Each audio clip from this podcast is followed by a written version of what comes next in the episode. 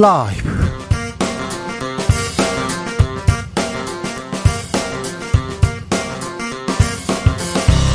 2023년 3월 7일 화요일입니다. 안녕하십니까. 주진우입니다. 강제징용 해법 발표 이후 파장 커지고 있습니다. 야당 의원들은 성명서 내고 해법안 철회하라 요구했는데요. 어제 기자회견을 열었던 김홍걸 무소속 의원과 이야기 나눠보겠습니다. 정부가 근로시간 개편안 내놨습니다. 주 52시간에서 69시간까지 몰아서 일하면 몰아서 쉴 수 있게 하자. 이렇게 얘기하는데 과연 가능할까요? 근로 현장에서는 어떻게 생각할까요? 김종진 일하는 시민 연구소장과 따져보겠습니다. 국민의힘 전당대회 하루 남았습니다. 막판까지 흥미진진합니다. 안철수 황교안 후보가 긴급 회동을 갖고 김기현 후보 즉각 사퇴하라 이렇게 발표했습니다. 내일 전당대회 판세 어떻게 될지 먼저 전망해 봅니다. 나비처럼 날아 벌처럼 쏜다. 여기는 추진우 라이브입니다.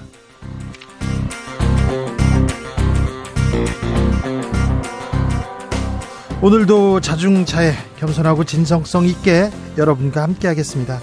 지칠고 힘들 때 작은 말 한마디, 말 한마디 위로가 큰 힘을 그 주곤 합니다. 아, 어디에서 이렇게 위로받으셨어요? 물어봤더니요. 지하철 그 기관사들이 건네는 안내 방송에서 이 그 아주 따뜻한 말 한마디로 위로받았어요. 어, 칭찬 민원 1등을 차지했다고 합니다.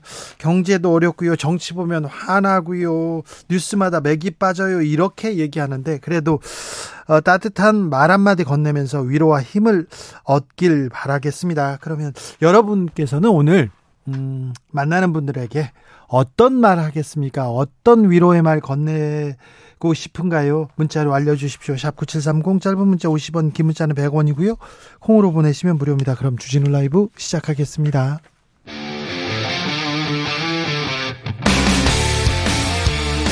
탐사보도 외길 인생 20년 주 기자가 제일 싫어하는 것은?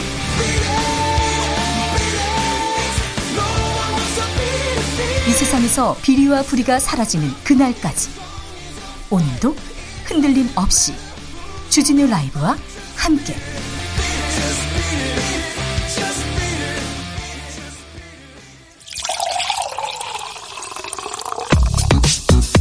진짜 중요한 뉴스만 쭉 뽑아냈습니다. 주스. 정상근 기자 어서 오세요. 안녕하십니까. 어제 정부가 강제징용 피해자 해법 발표했습니다. 오늘 윤석열 대통령 직접 입장을 밝혔습니다. 먼저 듣고 오겠습니다. 그동안 정부가 피해자의 입장을 존중하면서 한일 양국의 공동 이익과 아, 미래 발전에 부합하는 방안을 모색해 온 결과입니다. 일제 강점기 강제 징용을 당한 국민들의 아픔을 치유하고 합당한 배상을 받도록 대한민국 정부는 과거부터 꾸준히 노력해 왔습니다.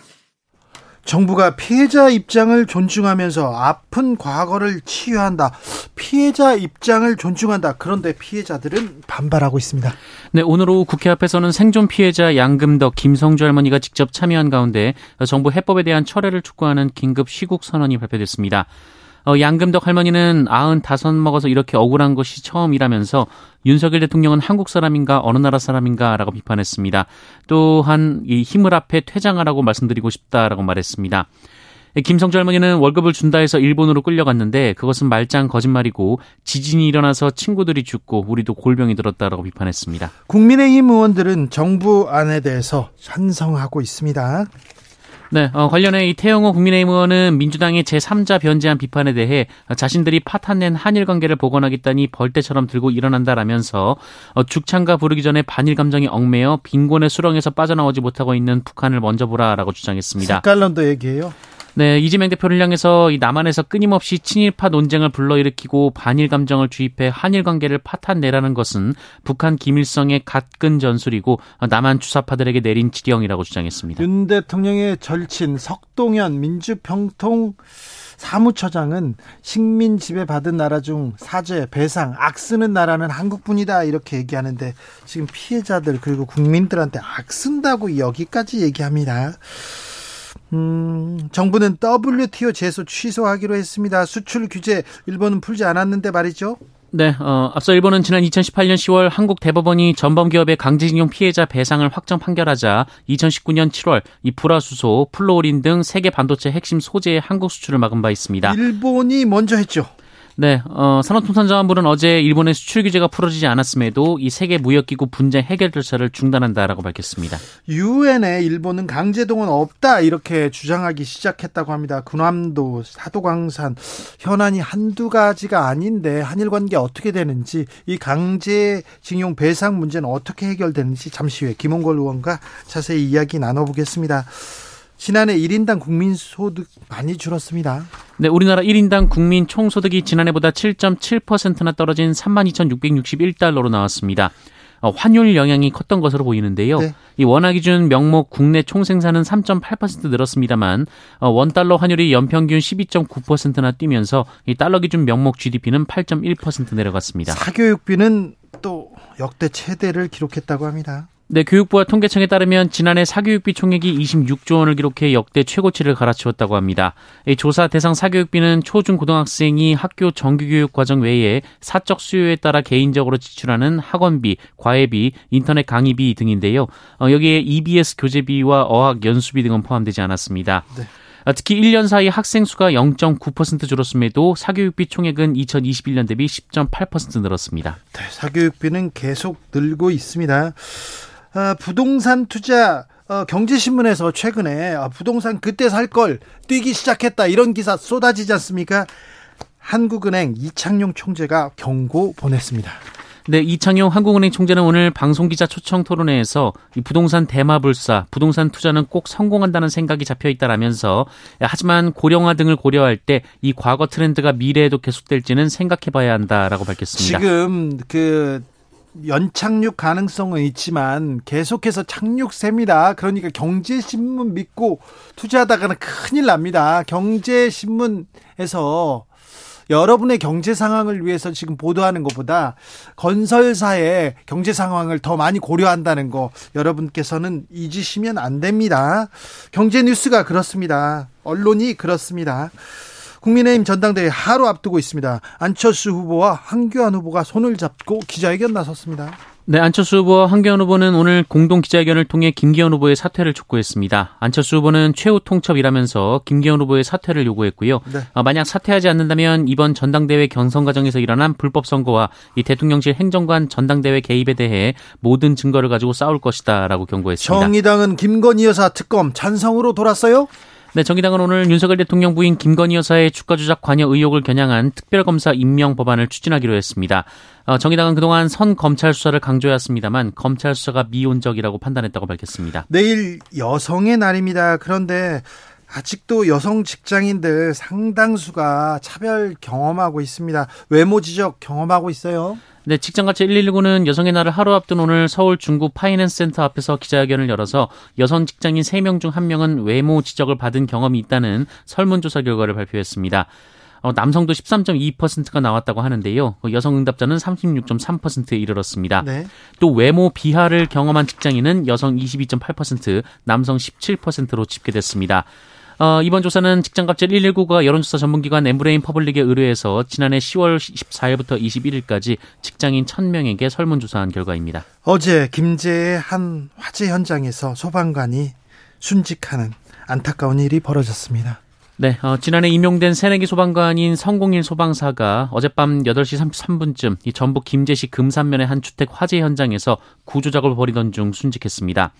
이 대피한 할머니로부터 안에 사람이 한 명 더 있다라는 말을 듣고 이 지체 없이 구조를 위해 진입했던 성공이 소방사는 어, 불길에 미처 빠져나오지 못하면서 이 70대 남성과 함께 숨진 채 발견됐습니다. 어, 성공이 소방사는 소방 관련 학과를 졸업하면서 소방관을 꿈꿨고 이 세 번의 낙방 끝에 지난해 소방 공무원에 임용됐습니다. 이 소방관임을 무척 자랑스러워하던 아들이었다고 하는데요. 네. 이달 16일이 고인의 생일이었다고 합니다. 아, 안에 사람이 있어요. 할아버지가 있어요. 그 말을 듣고 거침없이 불길을 향해서 이렇게 뛰어든 참 소방관이었습니다. 이제 2년차 소방관인데 생일은 꼭 부모님과 함께 보내는 착한 아들이기도 했습니다. 네. 부디 음. 아, 그곳에서는 편히 계시기를 네, 이런 분이 있어서 이 사회가 따뜻해지는데 아이고 미안하고 감사합니다. 주스 정상근 기자와 함께 했습니다. 감사합니다. 고맙습니다. 네. 주진우 라이브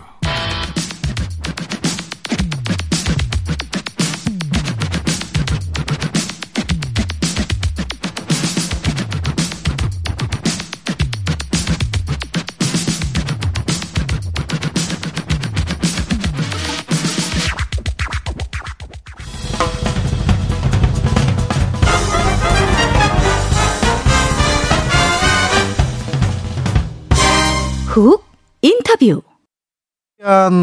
모두를 향한 모두의 궁금증 훅 인터뷰. 아, 정부가 발표한 강제징용 피해보상 해법을 두고 정치권 후폭풍 거셉니다. 국민의힘에서는 문제 해결 출발점이다 이렇게 얘기하지만 더불어민주당 그리고 야당에서는 한일 관계 역사상 최악의 외교 참사다 혹평을 쏟아냅니다. 정부의 해법 어떻게 보고 있을까요? 국회 외통위 소속 김홍걸 무소속 의원에게 들어보겠습니다. 안녕하세요. 네, 안녕하세요. 자, 정부의 해법 강제징용 해법 어떻게 보셨어요? 어떻게 평가하십니까? 어, 해법이 아니고요. 네. 문제를 더 복잡하게 만들었고 해결이 되려면 시간이 한참 더 걸리겠다. 더 복잡해진다고요? 그러니까 법적으로만 따져도 네. 다른 거 다 제쳐놓고 법적으로만 따져도 네. 지금 피해자들이 원치 않는다는데 네. 상당수의 피해자들이 반대하는데 억지로 그 대위 변제할 방법이 없지 않습니까? 네. 이거 법적으로 또 따졌을 때 네. 일본 기업은 대법원 판결 때문에 채무가 생겼다. 네. 한국 재단이 가져가 달라. 이거조차도 인정을 안 하고 있어요. 우린 모른다예요. 예. 근데 그걸 대신 가져다가 돈을 갚아주면 네. 법적 근거가 없기 때문에 그게 또 지원 재단이 배임이 될 수 있고 예. 포스코 같은 기업이 돈을 내놓으면 네. 그것도 왜 회사의 영업과 관련 없는 정치적인 문제에 돈을 내느냐 하고 주주가 배임 소송을 걸 수가 있고 여러 가지로 복잡해지는데 그것을 지금 정부가 몰라서 그러는 게 아니고 네. 법적인 소송으로 가게 되면 3년 4년 더 걸리지 않습니까? 네. 그럼 윤석열 정부 임기 거의 다 끝나거든요. 네. 그러니까 당장 일본에게 성의를 보여서 일본과의 관계를 개선할 수 있다면 나중에 무슨 일이 생기든 관심 없다는 태도죠. 일 정, 일본의 정부, 일본 정부, 그리고 전범 기업이 배상해야 된다. 책임을 물었어요. 그런데 한국 정부가 면책해주고 우리가 어떻게 하겠다. 어, 앞으로, 음, 피해자들은 한국 정부와 싸워야 할 판입니다. 그래서 법적으로도 좀 복잡해지는데 이게 이렇게 선언한다고 해서 역사적으로 또 법적으로 또 정치적으로 해결될까 이렇게 얘기하는데 명분도 잃고 실리도 잃었다 이런 얘기는 계속합니다. 그래서 어, 더불어민주당, 정의당, 야권 소속 국회의원들이 음, 어제 어, 어제 뭐 성명서 발표하고 기자회견 나서셨습니다. 의원님도 함께 하셨죠? 예. 어떤 얘기 하셨어요? 정부의 어떤 문제 이렇게 꼬집으셨습니까? 일단 피해자들의 뜻을 존중하겠다고 해놓고서는 오늘 윤석열 대통령이 피해자 입장에서 예, 예. 얘기했다고 하시더라고요. 피해자들 의견은 전혀 반영을 안 한 거거든요. 네. 그러니까 예를 들어서 박진 외교부 장관이 네. 피해자들 앞에서는 네. 아 일본 사과를 받아내기 위해서 노력을 하겠다. 이래 놓고서는 아 그래요? 예, 그래 놓고서는 어제 발표할 때는 네. 아유 언제까지 계속 사, 새로운 사과 요구할 것이냐 그 바람직하지 않다 이렇게 말을 해버리지 않습니까? 그러니까 피해자들 만난 것은 소통 안 했다는 소리 들을까봐 형식적으로 만난 것이고 이미 자기들이 갈 방향은 정해놓고 있었다는 거죠. 국회 외통 외통이 외교부에서 의원들한테 와가지고 설명하지 않습니까? 강제징용 예. 문제 어떤 해법으로 어떻게 하겠다 이런 설명을 할 거 아닙니까? 제대로 된 설명 한 번도 한 적 없습니다. 그래요? 그럼 외교부가 왜 이렇게 국민 감정에 반하는 이런 안을 들고 나왔을까요? 그러니까 외교부의 뜻이라기보다 네. 2015년 위안부 합의 때도 외교부 내에서는 네. 아 이런 합의 해도 되나 난리 네. 나는 거 아니냐 걱정을 했다 그러는데 네. 이번에도 듣기로는 외교부에서 예. 어 말썽이 크게 날 것 같아서 네. 어떻게든 6개월이라도 시간 끌어보자. 이거 안 된다. 외교부에서는 안 된다. 이런, 이런 분위기였는데 네. 대통령실에서 네. 뭐 보나마나 김성한, 김태호 이런 분들이겠죠. 네. 강하게 밀어붙이니까 외교부는 어쩔 수 없이 따라간 거라고 저는 봅니다. 2015년 위안부 합의 때 그때 그때는 일본이 돈을 냈어요. 예, 그나마 사과의 뜻도 있었고요. 그거라도 했죠. 그런데 불가역적 이런 단어 어, 모욕적이다, 굴욕적이다 해서 크게 질타를 받았는데 여기에서도 후퇴했다 이런 평을 받습니다. 근데 외교부는 그때도 걱정하고 이번에는 더 걱정했겠는데요. 그럼? 예, 예. 그러니까 이번에는 합의문 자체도 없고요. 예. 그냥 우리 쪽에서 막 줄 줄 걸 다 주고 예. 저쪽에서는 글쎄 뭐 그거면 될까 뭐 이런 식으로 네. 뭐그 정도로 하지 뭐 이런 뜨뜻 미지근한 태도. 예. 근데 이렇게 해석하는 분들도 있어요. 일본에서 대환영이란 얘기를 안 하는 이유가 예. 윤석열 대통령 입장을 걱정해서 너무 일본에게 잘해주니까 한국에서 심하게 욕을 먹고 식물 대통령 될까봐 네. 윤석열 대통령 같은 사람이 계속 있어줘야 도, 좋은데 네. 그분의 정치적 입지가 약해질까봐 일본 쪽에서 표정 관리한다. 네. 뭐 일, 윤석열 대통령은 대승적 차원의 결정이라고 하는데 대승은 일본만 대승을 거뒀다. 예. 심지어 어떤 일본 우익 교수는 방송에 나와가지고 일본이 100대 0으로 승리했다. 이런 이 얘기를 했다고 합니다. 자민당에서도 일본의 완승이다. 양보한 것 없다. 이렇게 나오고요. 보수 예. 신문에서도 계속 표정 관리하고 하면서 일본의 외교적 성과를 이렇게 좀 이렇게 계속해서 그러니까 제가 해결이 안 된다는 말은 네. 어, 외교란 거는 어느 정도 주고받는 게 있어야지 어느 한쪽이 완승을 하면 당장은 좋은 것 같지만 이 당하는 쪽에서는 국민 감정이 나빠지고 원한을 갖게 되기 때문에 네. 결국은 양국 관계가 더 나빠지거든요. 아, 그런데 외교부에서도 걱정하는데 대통령실에서 막 밀어붙였습니까? 그러니까 그 전에도 말씀드렸지만 윤석열 대통령이 나중에 이 탈나는 것을 걱정을 하는 분이 아니기 때문에 뭐 그냥 밀어붙이기 식으로 결정을 한 것 같습니다. 2071님께서 아마추어들이 나라를 망치고 있어요. 이런 의견도 주셨습니다. 그런데 언제까지 과거에 어, 매달려 있을 거냐. 대승적 결단을 통해서 문제 해결의 출발점을 이렇게 만들었다. 국민의힘에서는 얘기합니다. 근데 박진 장관 얘기만 들어봐도 네. 뭐 물컵에 물이 반밖에 안 찼다고 그러지만 네, 자기네는 반이라도 찬 게 어디냐. 나머지를 일본이 채울 것이다 하는데 앞으로 일본이 채울까요? 그 사람들이 이미 받을 거 다 받았는데 노력할 이유가 있을까요? 그러니까 한마디로 물컵에 반이 찬 건 좋은데 예. 그 물을 우리만 채웠지 일본은 한 방울도 안 보탰다는 데 문제가 있는 거죠. 그렇죠. 우리가 채웠죠, 지금. 그런데요. 정부에서는 계속해서 어, 김대중 오부치 선언 계승한다 하고 예. 일본에서도 우리는 과거 정권의 그 어, 과거 정권의 입장을 계승한다 이렇게 나오는데 김대중 오부치 선언을 이렇게 계속 외치는 이유가 뭡니까 윤석열? 그러니까 김대중 오부치 선언 계승이란 것은 네. 우리가 뭐 예를 들어서 평화 통일을 위해 노력하자 이러면 그거 반대하는 말 한 대놓고 하는 사람 없지 않습니까? 예, 예. 그런 식으로 상투적인 얘기지 진정성 있게 하는 얘기가 아닌 거예요. 심지어 일본에서 혐한 발언하는 사람도 김대중 오부치 선언은 좋았다고 얘기를 해요. 그래요? 제가 5년 전에 네. 김대중 오부치 선언 20주년 행사를 갔었는데 초청을 받아서 간 게 아니고 네. 그 사람들이 저희 어머니도 초청 안 하고 통보도 안 했습니다. 일본에서요? 근데 가봤더니 네. 한국 사람은 딱 3명. 어 이수훈 그 대사, 네. 한국 대사. 예. 그리고 이번에 지원재단 이사장 된 심규선 씨, 네. 김성근 감독 세 명 있더라고요. 그래요? 일본 사람들 잔치고. 예? 다시 말해서 일본 오부치 총리의 업적을 기념하는 행사였지 네. 한그 20주년을 한국과의 관계 개선에 활용할 생각은 전혀 없었던 거죠. 김대중 대통령이 대통령이 됐는데 일본의 과거사를 묻지 않고 그리고 어 일본에서 납치됐지 않습니까? 그런 문제도 묻지 않고 과거를 조금 묻어두고 미래로 가려고 많은 노력을 하셨었는데 그때도 일본에 뭐 손을 들어준 건 아니지만 이 대승적인 미래를 위해서 많이 그 포기했지 않습니까? 그때하고 지금 뭐가 다릅니까? 그때는 일본 쪽도 네. 사죄와 반성을 얘기하고 예, 예. 이좀 진정성 있는 자세를 보였었거든요. 네. 그러니까 서로 조금씩 양보를 한 건데 네. 성의를 보이고 네.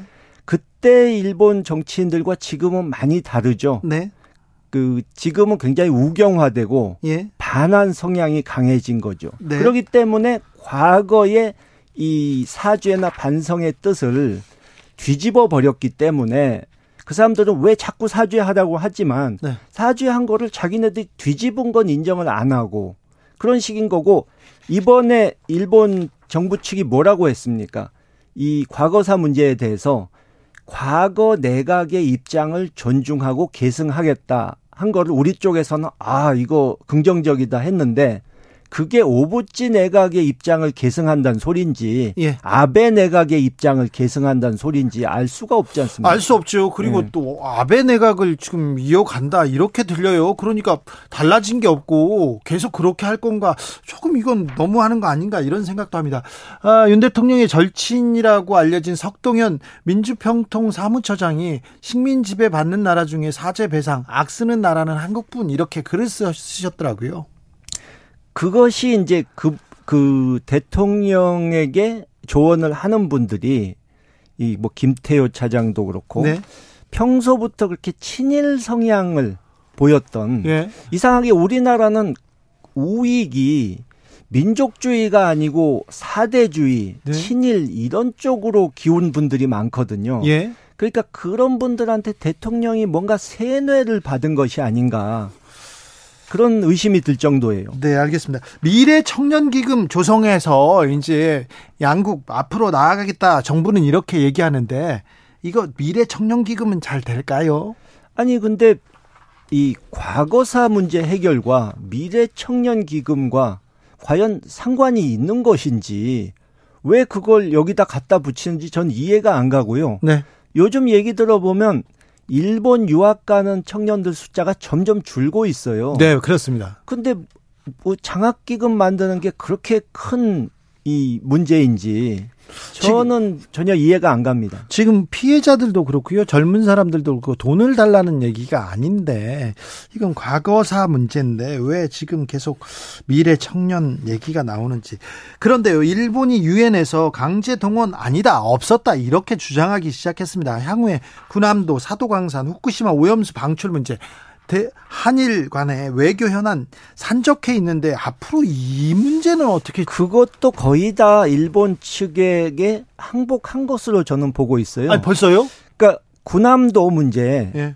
어 일본 측에서는 계속 강제 동원 거기에 없었다고 선전하고 있는데 네. 일본에서 들리는 소문은 한국 측이 벌써 서너 달 전에 네. 그 문제를 더 이상 시비 안 하기로 약속했다. 예. 이런 말이 돌고 있고 뭐 다른 문제들에 대해서도 지금 하는 걸로 보면 시비 안 한다고 보는 게 금년에 외교부 그 업무 보고에 네.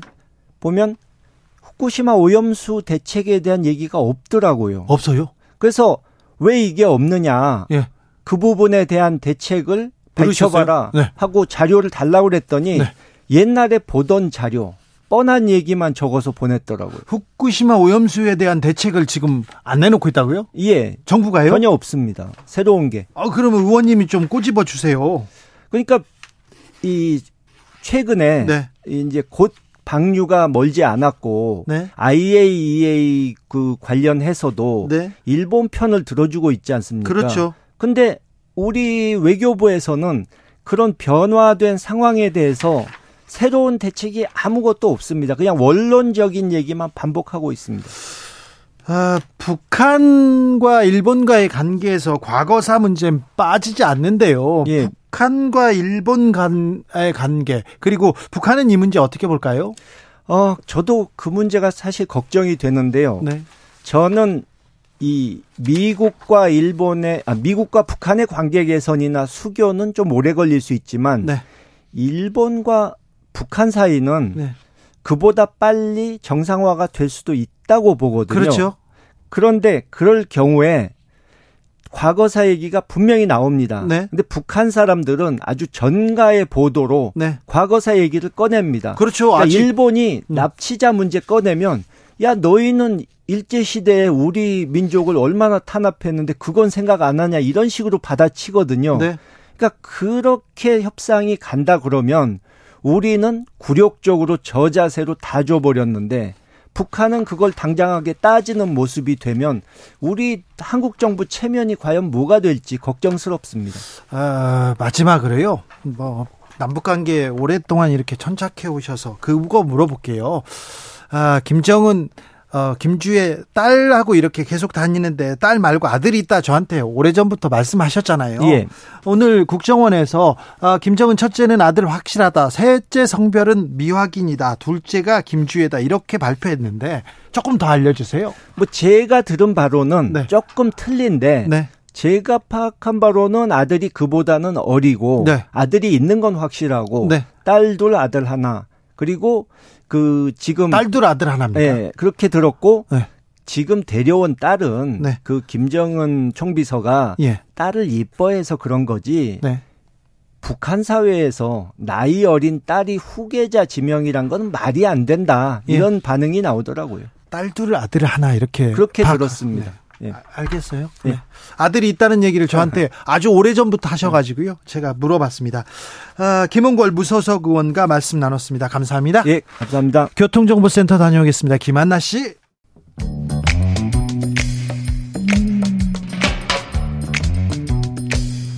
오늘의 정치권 상황 깔끔하게 정리해 드립니다. 여당 야당 크로스 최가박과 함께 저 최가박당 여야 최고의 파트너입니다. 주진우 라이브 공식 여야 대분, 대변인 두 분 모셨습니다. 최형두 국민의힘 의원 어서 오세요. 네, 안녕하십니까. 박성준 더불어민주당 의원 어서 오세요. 네, 안녕하세요. 박성준입니다. 네, 최형두 의원님은요 항상 신문 사설을 읽으세요. 그죠? 어, 제가 음. 전에 미국서 사실 특파원하고 공부를 할때 아, 보니까 미국 통입니다. 그 외국 학자들에 대해서 미국 생활을 어떻게 적응할 것이냐를 네. 가르치는데 미국 신문을 볼 때 front page를 보고 네. op-ed들을 보라 그래요. opinion과 네. editorial. 네. 그렇게 세상을 알 수 있다고. 근데 실제로 그런 것 같아요. 뉴스 하나하나는 너무 세상을 따라가기 바쁘고 네. 저는 그래서 뭐 어, 여러 논주의 신문을 다 보는데 네. 사설을 보면은 쫙 정리가 돼요. 그렇습니다. 네네. 네. 박성준 의원은요, 뭐 질문에 대해서 공부를 많이 하십니다. 많이 해갖고 왔습니다. 네네. 말을 잘하는 게 아니라 공부를 열심히 하시죠. 박 의원님 너무 이론을 많이 들이대갖고 내가 동네 사실 무식한 사람이 네. 됐어요. 아유, 무슨 사설보다는 좀 칼럼을 많이 보는 편이거든요. 네, 네. 칼럼을 쭉 봐서 네. 전체적인 흐름을 좀 읽는 이론 좀 이야기. 다른 의원들도 이렇게 좀 공부를 했으면 좋겠어요. 아, 좀 공부를 하고 얘기를 했으면 좋겠습니다. 정부의 일제 강제징용 배상 해법을 듣고 논란은 커집니다. 최영도 의원님. 네. 네, 이건 정말 참 미래 지향이라는 게 참 어려운 과제입니다. 근데 과거는 사실 변할 수 없는 거고 잊지 예. 말아야 되고 우리 과거는 그 정말 붙들고 해결해야 될 중요한 숙제입니다. 잊지 말아야 예, 된다. 해결해야 된다. 되고. 중요하죠. 그러나 미래는 이제 우리가 만들어 가는 거거든요. 네. 과거에 우리가 과거에 붙들려서 미래로 가지 못할 것이냐 말 것이냐 참 어려운 선택입니다만 다만 이제 이 점을 하나 이야기하고 싶습니다. 지금 우리 정부가 이 정부가 그 한일 관계를 풀 때 하나의 모델로 이야기하고 있는 것이 김대중 어부지 선언입니다. 네. 네. 그리고 또 노무현 대통령 때 비슷한 문제도 있었습니다. 네. 또 그럴 시기에 이제 또 문희상 국회의장이 네. 사실 비슷한 방안을 제시해. 왜냐하면 일본이 꼼짝을 안 하니까 한국과 일본의 기업들이 그렇죠. 돈을 출연해서 네. 그 기금을 가지고 지원하는 건 어떠냐 이렇게 얘기했죠 그렇죠. 문희상 의장은. 네, 그때 했고 그 과정에서 또 하나 이제 중요한 문제는 당장 수많은 우리 그 피해자, 역사의 피해자, 예. 이 징용해서 그 보상을 못 받으신 분들한테 빨리 보상해 줘야 된다는 것도 또 중요한 숙제거든요. 그래서 그런 것들을 해결하기 위한 건데 이건 정말 어, 어느 한쪽이 뭐, 난 저는 이런 생각이 들더라고. 뭐 또 하면 토착 외구에 또 뭘 하는데 사실 따지고 보면 뭐 이완용 자손이 될지도 모를 사람이 윤봉길 후손한테 뭐 토착 외구 그렇게 하면 되겠습니까? 그런 그 그렇게 자꾸 그 이분법적으로 따질 게 아니라 정말 이성적으로 한번 따져봐야 된다 생각을 합니다. 이완용 후손이 윤봉길 후손한테 손가락질을 하고 있습니까 지금? 그런 없으라는 법이 있습니까? 박성준 의원님 이번에 이제 이, 일본 강제징용 배상 해법을 놓고 윤석열 정부가 98년도에 아, 김대중 오부치 공동선언을 인용을 하더군요. 김대중 대통령과 윤석열 대통령이 다르죠. 김대중 대통령은 통치 리더십을 볼 때 97년 IMF 위기 속에서 대통령이 된 이후에 정치 보복을 하지 않았어요. 대내 통합을 했단 말이에요. 그러면서 가장 국내 정치에 있었었던 지역주의를 극복하기 위해서 인사 문제도 아주 통합적으로 했단 말이죠. 그러면서 어떻게 갔냐면 대외적으로 대내 통합을 이룬 가운데 대외적으로는 남북 관계의 개선을 얘기를 했고 또 일본과의 미래 지향적 관계를 통해서 얘기를 했단 말이에요. 근데 윤석열 대통령의 지금 통치 리더십은 어떤 거냐면 대내 정치에서 국내 정치를 갈라치기 하고 있단 말이에요. 통합이 이루어지고 있지 않단 말이에요. 그러면서 국내 정치에서는 뭐냐면 과거 수사로 가고 있단 말이에요. 과거에 잘못된 점들은 하나하나 해서 이 잡듯이 지금 잡고 있는 가운데서 대단히 통합이 되지 않는 상태에서 어떻게 미래지향적으로 갈 수 있냐. 대외 관계도 마찬가지예요. 남북 관계가 이렇게 경색 관계에 있고 대외적으로 일본만이 미래가 있는 겁니까?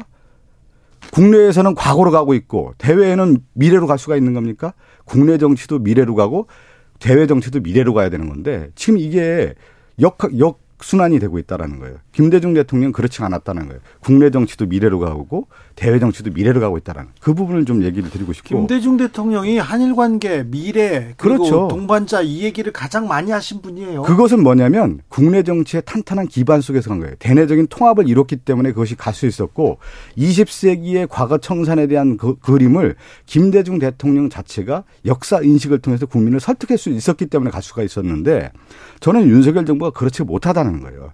국내에 어떤 설득 작업이 있었고 국내에 어떤 기반이 있습니까? 지금 그런 그렇지 않은 가운데에서 어설프게 지금 김대중 오부치 공동선을 지금 모방하고 있다라는데 그 자체가 이루어지고 있지 않다. 오히려 제가 하나만 말씀드리고 싶은 게 이것이 이렇게 되는 거예요. 김 지금 이명박 전 대통령 여러분 기억하실지 모르겠지만 한일 관계 개선을 통해서 얼마나 얘기를 많이 했습니까? 그런데 2012년도에 갑자기 독도를 방문해요. 그래서 한일 관계가 냉각 국면으로 가고 있단 말이에요. 네. 그걸 국내 정치가 통합이 안 되니까 대외적으로 일본 관계 개선을 하겠다고 하지만 오히려 국내 정치를 이용하기 위해서 일본 방문 또 독도 방문을 했단 말이에요. 네. 그런 모습이 있었고 또 하나가 자, 자, 하나만 더 얘기하고 저 말씀해 주세요. 제가 좀 오늘 길게 얘기하는데 네. 이거는 역사에 대한 얘기를 해야 하기 때문에 길어질 수밖에 없는데 2015년도에 박근혜 정부 어떻게 했습니까? 위안부 합의 졸속으로 단행하지 않았습니까? 그러면서 오히려 한일 관계가 더 나빠졌단 말이에요. 네. 그것이 저는 윤석열 정부의 지금 이 강제징용 배상 협상과 관련해서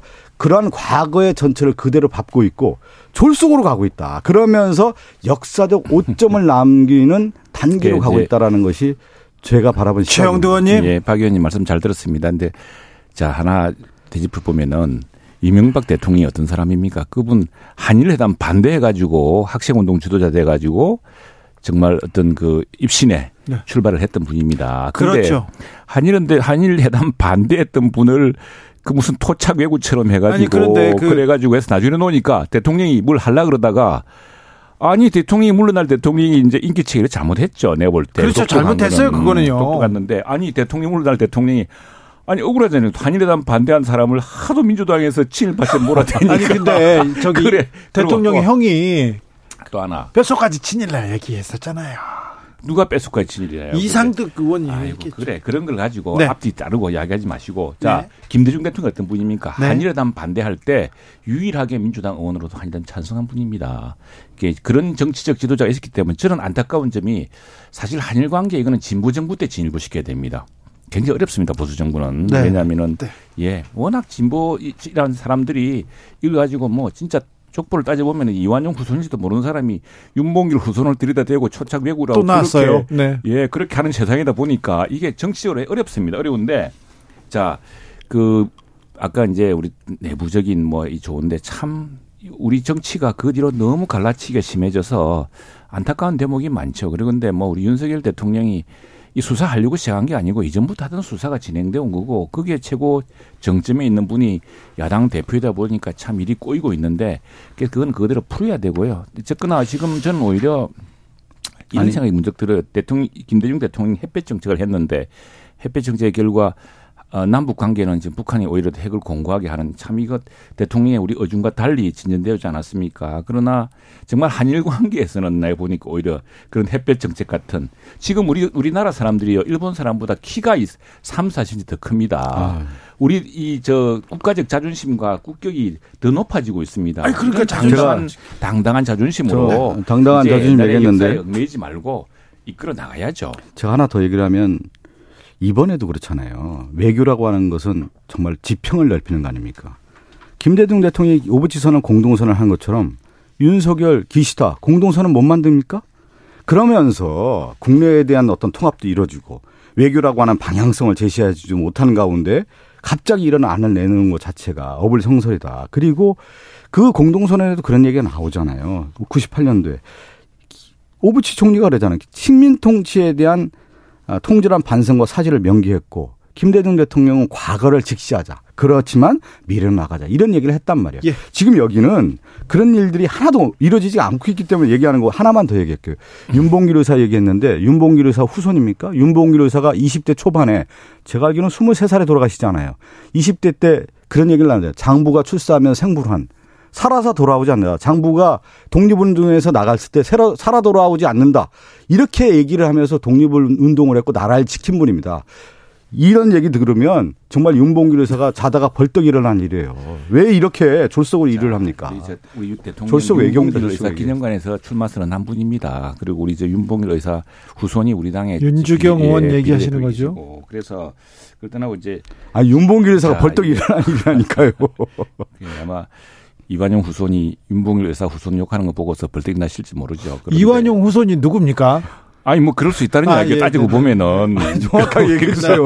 자, 정확하게 얘기해 주세요. 자, 그런데 자, 이게 아까 우리 박근혜 대통령 이야기 하셨는데 박근혜 대통령이 이 한일 관계 자존심을 엄청 세웠어요. 그래서 아베가 박근혜 대통령 만나려고 정말 온갖 노력을 다 했습니다. 네, 안 만나줬죠. 안 만나줬어요. 네. 안 만나주고 중국 가서 중국 가서 이제 천안문에 올라서 가지고 우리 참 중국과 잘 풀어 노력을 했는데 그런 외교적 외교적인 노력에 대한 한번 반성과 되돌이가 저 복귀가 필요한데 이게 한일 관계를 박근혜 대통령이 완전 완전 굉장히 원칙적으로 나갔습니다. 그 덕분에 마지막에 일본 사람들이 그 이 일본 정부 자금이 들어온 그걸 해주겠다는 게 한일 위안부 결의 2015년 예. 그렇죠. 그 그거 사실 진일보한 것이었어요. 그때 일본의 돈으로 네. 일본 네. 기업과 일본 정부의 돈 그리고 사과도 있었고요. 그렇죠. 그랬었죠 네, 네 그렇습니다. 그런데 이제 그게 문재인 정부 들어서면서 이제 또 갑자기 또 확 또 바뀌고 해서 한일 관계가 이제 좀 어려워지는데 이건 뭐 누구 탓을 할 것도 없고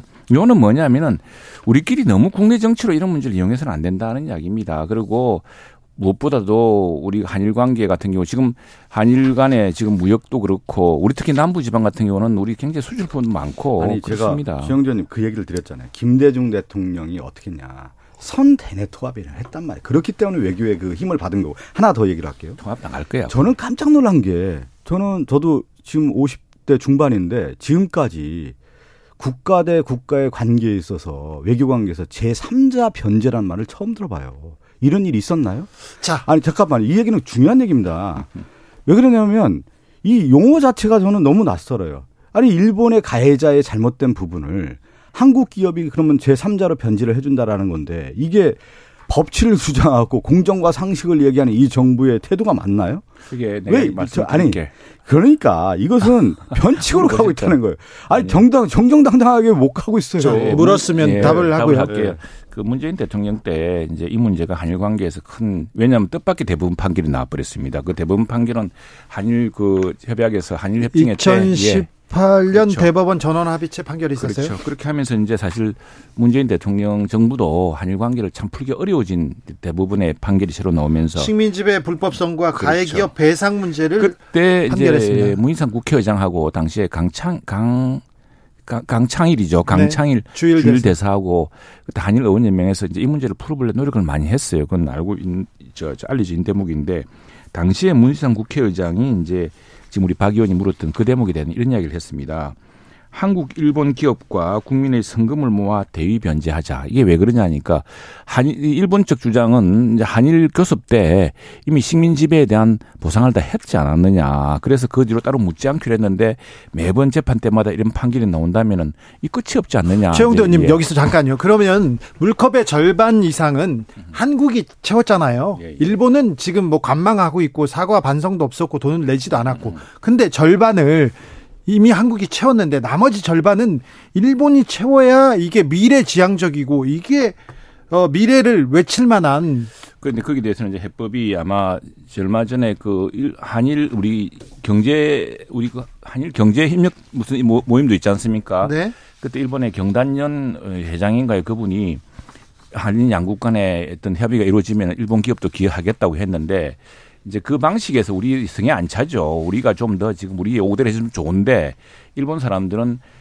일단 이 여기에 넣지는 않고 그 협력 자금을 내는데 그 미래 세대를 위한 협력을 넣겠다. 이제 이런 것 때문에 지금 우리 국민들의 마음에 차지 않고 일본이 왜 저렇게 우리가 지금 성의를 보인 만큼 화답을 못 하나 이렇게 답답한 상황입니다. 좀 답답한 게 저는 김대중 대통령 자꾸 그 지금 윤석열 대통령도 얘기하고 윤석열 정부에서 얘기를 많이 하는데 김대중 대통령의 자서전을 한번 자세하게 읽어봤으면 좋겠어요. 왜 한일 관계에 공동 파트너십이 나왔고 그걸 어떻게 만들어냈고 대내 정치는 어떻게 하고 대외 관계는 어떻게 했는지 아까 우리 주진 앵커 얘기했는데 공부를 안 하는 것 같아요. 지금 이 정부는. 어, 좀 학습 좀 하고 네. 역사에 대한 인식을 가지고 이 문제를 접근해야지. 그냥 어설프게 그냥 한 카드 툭툭 내밀어서는 안 된다는 말씀 드리고 자, 싶습니다. 민주당은 그래서 어떻게 되고 있습니까? 이재명 대표 얘기 좀 해볼까요? 어, 당내에서 이재명 대표 사퇴하라 이런 압박이 이어집니까? 민주당이 가야 할 길은 명확하죠. 이제 세 가지 정도 정해질 수가 있는 건데 네. 지금 말씀드린 것처럼 첫 번째는 윤석열 정권이 지금 10개월 됐는데 이 나라의 국정이라고 하는 게 보이지 않습니까? 그 국정의 무능과 실정에 대한 부분을 강하게 질타를 해야 되는 거고요. 그러면서 민주당은 어떻게 됐냐면 민주당이 가야 할 길은 결국엔 단일 대우 아니겠습니까? 네. 확실한 리더십 체제를 만들어내고 그런 가운데 내부 결속 단일 대우 단합, 통합을 해야 되는 거고 그런 차원에서 이재명 당대표가는 통합 메시지를 계속 내세우는 거고요. 더 나아가서는 결국은 정치라고 하는 것은 비전을 제시하는 거 아니겠습니까?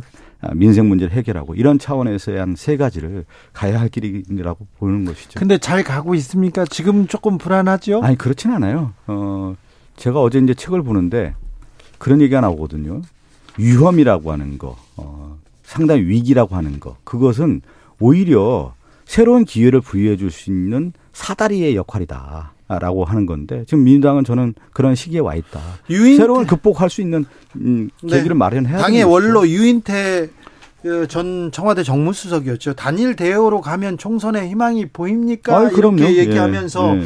어, 왜 어, 계속 뒤에서 즐기다가 개딸을 말리는 척 하느냐 이러면서 이재명으로는 총선 위험하다 이런 얘기도 하시던데요. 저는 그 뭐 유인태 선배님이 그런 말씀을 제가 행간의 의미는 잘 모르겠고요. 이제 원로는 원로의 의견이 있지 않습니까? 예? 그런데 저는 당근과 채찍도 필요하다고 봐요. 네? 근데 유인태 전 고문님 보면은 네. 채찍만 보내는 것 같아요. 당근은 없는 것 같고. 아, 그래요? 아, 민주당을 사랑하면 민주당을 좀 안아줘야 되는데 네. 채찍만 보내는 것 같아요. 제가 요새 아파요. 아, 그렇습니까? 그 이제 아까 그 말씀하신 것이 존 F 케네디가 그런 말했습니다. 제가 좀 이야기해야겠습니다. 제가 하도 우리 박 의원님은 여러 이론을 이야기했는데 당신은 너무 이론이 없다 그래서 제가 아 저도 이야기 좀 문자 좀 쓸게요. 그 얘기는 그 마키아벨리가 얘기한 겁니다. 위험이라고 하는 것은 결국 그 사람을 더 올릴 수 있는 그 사다리의 역할을 맞습니다. 하는 것이다. 아, 좋은 말입니다. 마키아벨리가 얘기한 존 F 케네디는 네. 이렇게 하겠습니다. 위, 네. 위기라는 것을 위기라는 한자를 파자를 해보면은 네.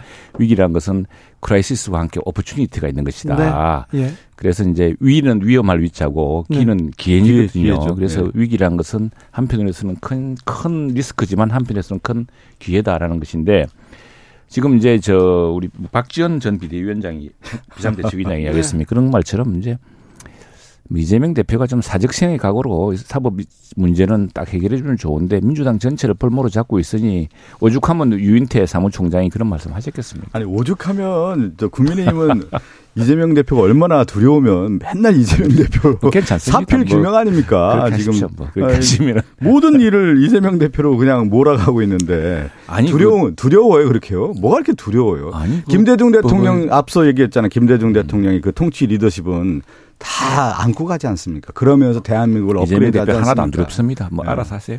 그런 뭐. 리더십을 좀 윤석열 대통령이 보여줘야죠. 그래야 대일 관계, 외교 관계도 자신감 있게 갈 수가 있는 자기 겁니다. 함정과 자기 수렁에 빠지는 것 같아서 안타깝다는 이야기입니다. 자, 민주당에서는 특검 법안, 특검 법안 꺼내 들었는데요. 예. 어, 정의당에서 오늘 김건희 여사 주가 조작 관련해서 특검 법안 추진하기로 했습니다. 저 는 예전에 그이 방송에도 아마 정의당은 김건희 특검 받아들일 수밖에 없을 것이다. 그렇게 갈 것이다. 제가 제가 얘기했던 기억이 나는데 그대로 가고 있지 않습니까? 아니 일반적인 상식을 갖고 있는 분이라고 하면은 김건희 여사의 주가 조작, 도이치모터 주가 조작과 관련된 혐의점들이 계속 드러나고 있고 검찰 수사 관계에서도 드러나고 있는데 결국은 검찰 수사가 뭉갰다라고 하는 부분에 대해서 정의당도 같이 생각을 하고 있는 거고 우리나라에 있어서 제도적인 틀 안에서 무엇을 해결할 수밖에 없는 거야. 지금 안에서. 네. 그럼 특검밖에 없는 거 아니겠습니까? 그러니까 정의당은 당연히 특검을 할 수밖에 없다. 그것이 공정을 살리는 길이다. 이렇게 보는 것이죠. 정의당이 살 길이 무엇인지 저는 뭐 정의당에 대해서 얼갈고 그렇습니다만 좀 안타까운 생각이 듭니다. 정의당 지지율이 자꾸 떨어지고 하는 게 왜 그런가. 이런 경우에 좀 당당하게 이야기해야 되는데 지난번에 선거법 개정 때문에 그때 뭐 공수처 해주면서 그 20, 21대 총선 앞두고 했던 결과가 뭐였습니까? 정의당이 몰락이었습니다. 정의당이 쪽으로 들고 그때 완전 양당으로 그냥 쫙 갈라져 가지고 뭐 우리 네. 당도 크게 뭐 많이 의석을 잃었습니다만 그래서 이 문제는 당당하게 정의당 내에서도 걱정, 뭐 고민이 많다는 걸 알고 있습니다. 근데 거기도 뭐 당원이 있고 하니까 또 당내 정치가 있으니 그렇게 해야겠습니다만 아니 그건 뭐 김건희 여사 건은 정말로 해도 해도 너무한다 생각이 듭니다. 근데 이제 그 예, 그건 뭐 결혼하기 전에 벌써 그리고 십몇 년 전의 일이고 그동안 수없이 많은 수사를 해놓고 했는데 그냥 주식 투자를 했던 사람일 뿐이에요. 정치 이슈도 살아 숨쉬지 않습니까? 네. 어느 순간에 이 이슈가 죽었다가도 다시 또 재생하기도 하고 또 탄력을 받다가도 오 잘 되다가도 또 안 되는 경우도 있는데 어, 50억 클럽에 대한 부분, 대장동 관련 특검이죠. 그리고 김건희 여사의 이 주가 조작 특검과 관련된 부분이 상당히 암울했어요. 네. 상당히 어렵다고 생각을 많이 했는데 다시 지금 이제 탄력을 받지 않습니까? 아, 이번에 하기는 합니까? 이렇게 되면 이제 가게 되는 것이죠. 가게 됩니까? 가게 되는 것이죠. 그렇게 해서 국회에서 180석 해서 패스트 트랙으로 해서 특검 추진해야 되지 않겠습니까? 그리고 이제 이것이 이제 물꼬를 텄다고 볼 수가 있겠고 가장 중요한 국회에서의 정의당 여섯 석이 그만큼 위력을 발휘하는 것이죠. 정의당이 그만큼 김건희 특검에 대한 것을 어, 동의해주고 한다고 하면 상당히 탄력을 받을 수 그래도 뭐 법사위 넘어갈까요? 대통령 거부권 넘어갈 수 있을까요? 아니 그 패스트 트랙으로 해서 특검 추진하면 되는 것이죠. 예. 네. 저 국민의힘 전당대회는 역대 최고치 투표율을 네, 그렇습니다. 경신하고 있어요. 흥행이라고 네. 볼 수도 있습니다. 그렇습니다. 이 사상 최대 우리 당으로서 사상 최대의 전당대회 왜 최대냐면 사상 최고이기도 하고 투표율도 최고 높았죠. 가장 많은 사람이 투표 그렇죠. 참여합니다. 예, 지금 투표 참여자가 지금 83만 중에서 어, 지금 55몇 프로를 돌파했기 때문에 예. 그리 되면 한 50만 이상 투표하는 굉장히 기록적인 투표가 될 것 같습니다. 그러게요. 누, 누구한테 유리합니까? 이 선관위원회에서 말하셨잖아요. 투표 다 했잖아요. 6시에 마감입니다. 마감. 아, 그래서 굉장히 그 우리 당심이 굉장히 그 폭발적이구나 를 느끼고 있습니다. 그렇게 한번 이야기하겠습니다. 아니, 이, 이제 이번에 그 전당대 국민의힘 전당대는 결국 이제 지명대회이지 않았습니까? 그 지명대회 지명대입니까? 지명대회죠. 김기현 후보를 지명한 대회였는데 네. 그 지명대회가 잘못됐다라고 한 반작용이 큰 전당대회였죠. 그래서 황교안, 천하람, 안철수 이 후보들이 연합 전선을 펴서 김기현 후보에 대항했는데 뭐가 됐습니까? 이 국민의힘 전당대회가 결국은 긍정적인 것보다는 부정적인 이미지가 더 강했고 진흙탕 싸움이 더 치열하다 보니까 네가티브성이 강하니까 오히려 시장에서 오히려 형성이 많이 된 거죠. 오, 원래 전당대회라고 하는 것이 축제회장만 되면은 시장이 형성이 안 돼요. 많은 사람들이 관심이 없는데 이 진흙탕 싸움이 워낙 치열하게 전개되다 보니까 어떻게 보면 그래서 내일 내일 내일 아마 나올 발, 네. 발표될 이제 그 전당대 투표 결과가 굉장히 굉장히 저는 저도 궁금하고 국민들이 다 궁금해하고 있습니다. 그러나 우리 50만 넘게 참관 이 우리 당원들이 나라 걱정이 참 유달리 많은 이 당원들이 어떤 판단을 내리느냐 그것이 지난 전당대회 모든 과정에 대한 하나 심판이 될, 거라 봅니다. 역대 집권당 특히 집권한 정당의 전당대회는 미래 비전, 국정 비전, 국정 아잔다를 제시하면서 후보들끼리 경쟁을 했거든요. 근데 지금 국민의힘이 전당대회가 참 안 좋다라는 게 좋지 않은 시그널을 보여주는 게 국정 비전, 국정 아젠다가 하나도 없어요. 그건 무엇을 할 것인가에 대한 미래 비전이 하나도 없고 있었는데 이제 별로 네. 보도가 안 됐고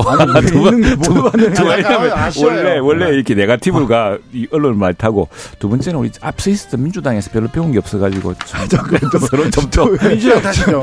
왜 민주당 잘못했어요? 국민의힘 전당대회도 민주당 탓입니까? 그래서 앞서게 하는 거 아닙니까? 네. 아이고 미안합니다. 네.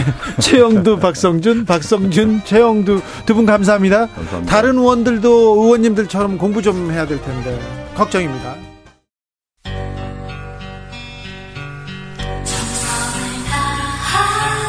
정성을 다하는 국민의 방송 KBS 주진우 라이브 그냥 그렇다고요.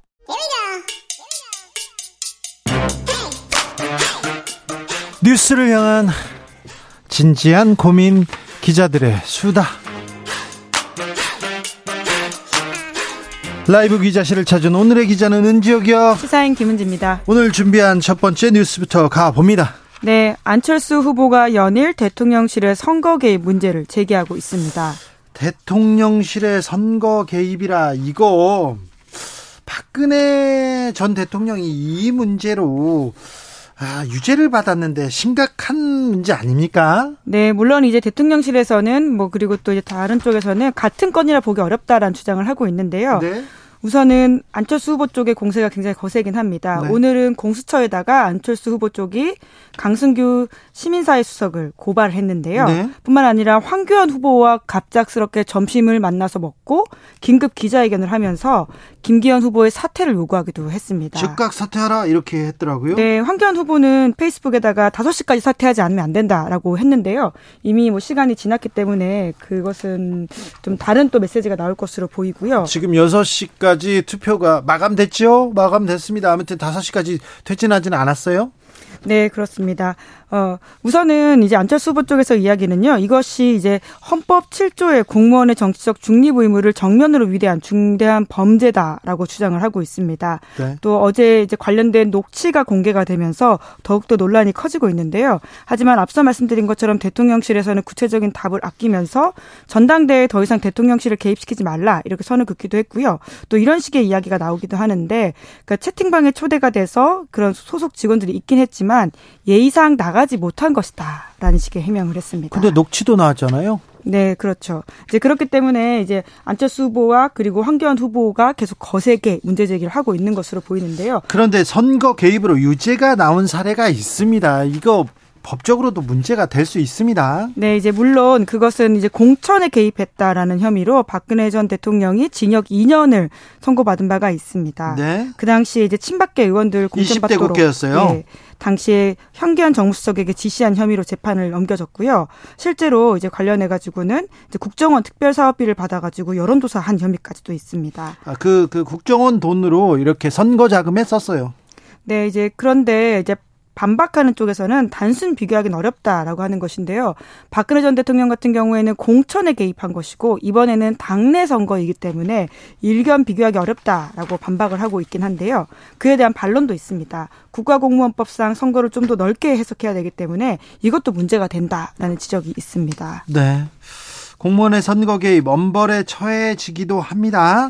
네, 그렇죠. 박근혜 전 대통령만이 아니라요. 이제 그 당시에 강신명 전 경찰청장 그리고 이철성 전 경찰청장 이런 사람들도 1심에서 유죄를 선고받았습니다. 그런데 항소를 해가지고 지금 진행되고 있는 사건이긴 한데요. 1심에서는 강신명 전 청장은 징역 1년 2개월 실형을 선고받기도 했습니다. 구속됐었죠? 네, 법정 구속이 되진 않았습니다. 네. 네 다른 건 때문에 이제 계속 여러 가지가 있어가지고 그렇게 기억하실 수는 있는데요. 네. 그리고 이제 이철 성 전 청장 같은 경우에도 이제 집행유예 받았는데 지금 다 다투고 있는 사건이긴 한데요.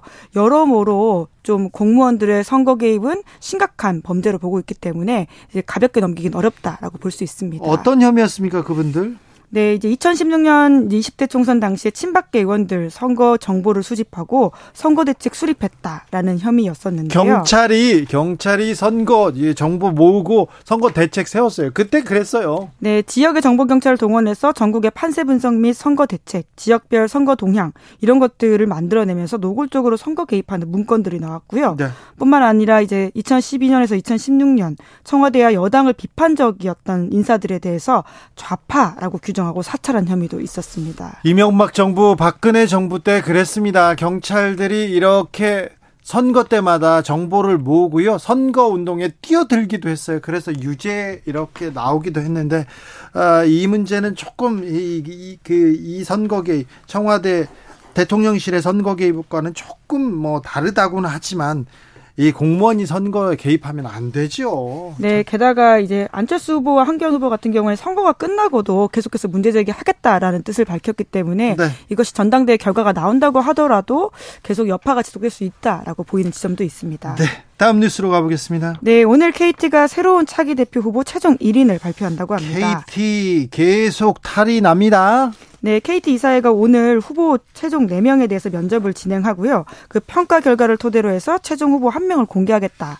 그 사실상 후보자를 뽑아서 이야기하겠다라고 하는 것인데요. 윤경림 후보 이렇게 최종 선정했죠. 그래서 이달 말 주총에서 승인을 결정하기로 했습니다. 그런데 잡음이 계속됐어요. 네, 이제 계속해서 전해드린 바가 있는데요. 국민의힘 의원만이 아니라 대통령실에서도 이 과정이 이제 몇개롭지 못했다, 문제가 있다라는 취지의 지적을 하면서 여러 가지 문제 제기가 나온 바가 있거든요. 갑자기 대표하겠다는 사람들이 그만두고 막 물러서고 그랬잖아요. 네, 그렇습니다. 게다가 이제 KT 같은 경우에는 국민연금이 대주주이기 때문에 그런 외풍에서 자유롭지 못하다라는 지적도 있는데요. 그렇기 때문에 주주총회에서 최종적으로 결정이 진짜 잘 될까 하는 의구심이 여전히 나오고 있는 상황이고요. 뿐만 아니라 그렇게 된다고 하더라도 앞서서는 다른 KT 사장들은 검찰 수사를 받으면서 물러난 전력이 있기 때문에 혹시라도 그런 상황이 생기는 게 아니냐라는 우려가 나오고 있는 것도 사실입니다. 네. 아무튼 사회이사가 갑자기 사임하고 부연모 대표 연임 하려다가 못하고 뭐 그런 일이 있었습니다. 아 지금 KT 뭐 KT 이런 데까지 정부의 입김, 정부 맘대로 하는 거 아니냐, 검사가 오는 거 아니냐 이런 얘기는 계속 나오고 있어요. 네, 그러니까 이번에 나왔다고 하더라도 마지막까지 어떻게 될지 모른다라는 불안감이 지금까지 과정 때문에 생기는 일이거든요. 네. KT는 특히나 이제 2002년에 정부가 지분 팔고 다 손을 떼고 민간 기업으로 첫 발을 내딛었는데요. 네. 하지만 20년이 지났지만 여전히 낙하산 논란 같은 것들이 있으면서 취약한 지배 구조 로서 문제가 되고 있는 상황이긴 합니다. 근데 최정 후보가 이렇게 나왔으니까 이제 끝나는 거 아닙니까? 네, 앞서서 말씀드렸지만 이제 주주총회를 거쳐야 되는데요. 네. 어, 단일 최대 주주가 국민연금인데 행여나 국민연금에서 이 과정의 문제를 다시 삼고 브레이크를 거는 게 아니냐라는 우려들이 경제지를 중심으로 나오고 있는 게 사실입니다. 국민의힘은 전당대 투표를 마쳤습니다. 최종 투표율은 55.1% 가장 많은 어, 선거인단 가장 많은 사람이 투표한 당 어, 전당대회로 기록될 것 같습니다. 내일 이제 결과 발표합니다. 대통령도 온다고 하는데요. 어, 과반수 득표하지 못하면 결선 투표 가는데 안 가면 내일 그냥 대표가 정해집니다.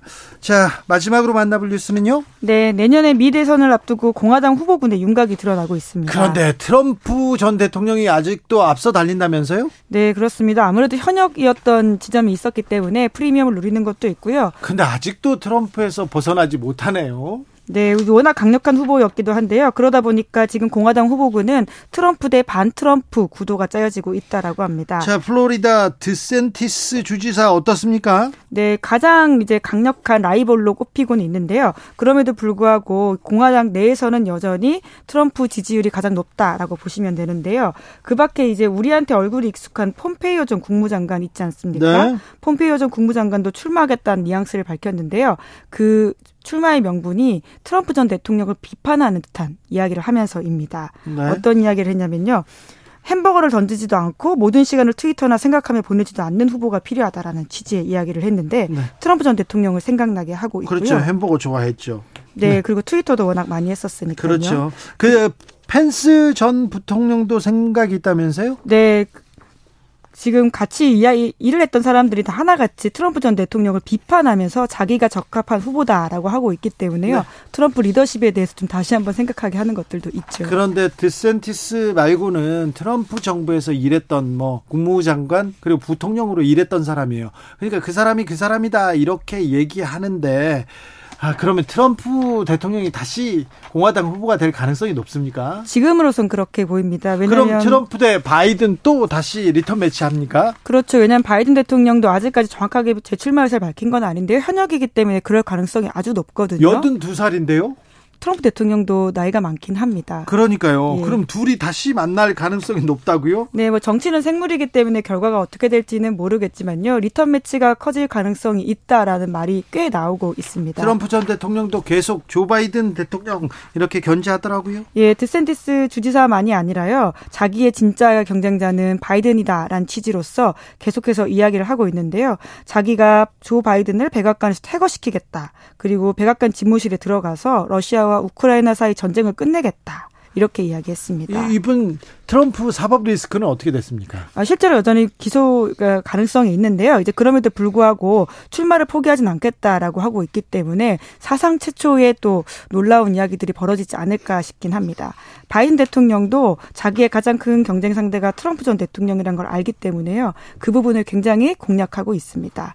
대선 사기를 주장했던 트럼프 전 대통령 이야기를 하면서 민주주의와 자유에 대한 키워드를 계속 강조하고 있습니다. 정치는 실종됐다, 뒷걸음질 친다 이런 얘기가 있는데요. 전 세계적 현상인 것 같아서요. 미국을 보면 아, 한숨이 나네요. 자, 기자들의 수다 시사인 김은지 기자와 함께했습니다. 감사합니다. 네, 고맙습니다.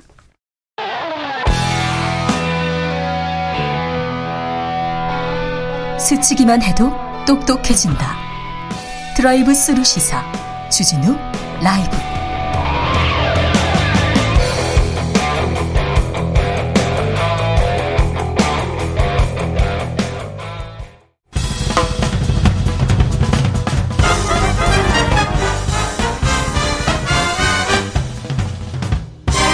훅 인터뷰. 훅 인터뷰 이어가겠습니다.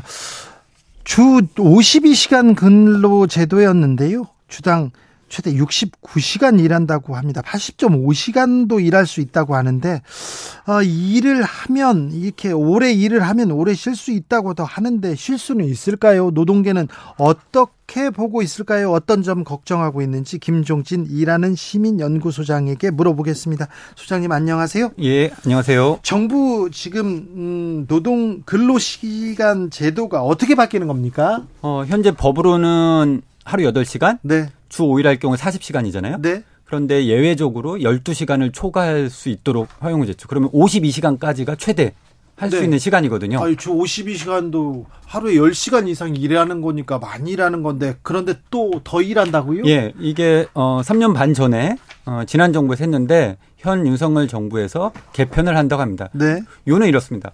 어 최대 어 69시간 예. 혹은 64시간까지 52시간이 아니라 추가 연장 근무를 할 수 있도록 법을 개정하겠다라는 거죠. 그러면 어 일주일 7일 네. 기준으로 할 때 하루는 쉰다고 가정을 할 경우에 네.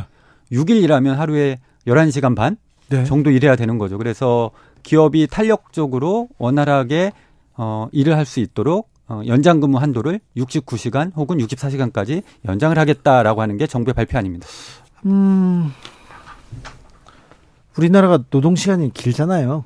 OECD 39개국 중에 꼴찌에서 5위죠. 네. 뭐 우리보다 더 일하는 나라가 어, 멕시코를 비롯해서 약간 후진국들인데 근데 이렇게 일을 많이 하는 나라에서 왜 근로 시간을 이렇게 늘려야 한다고 합니까?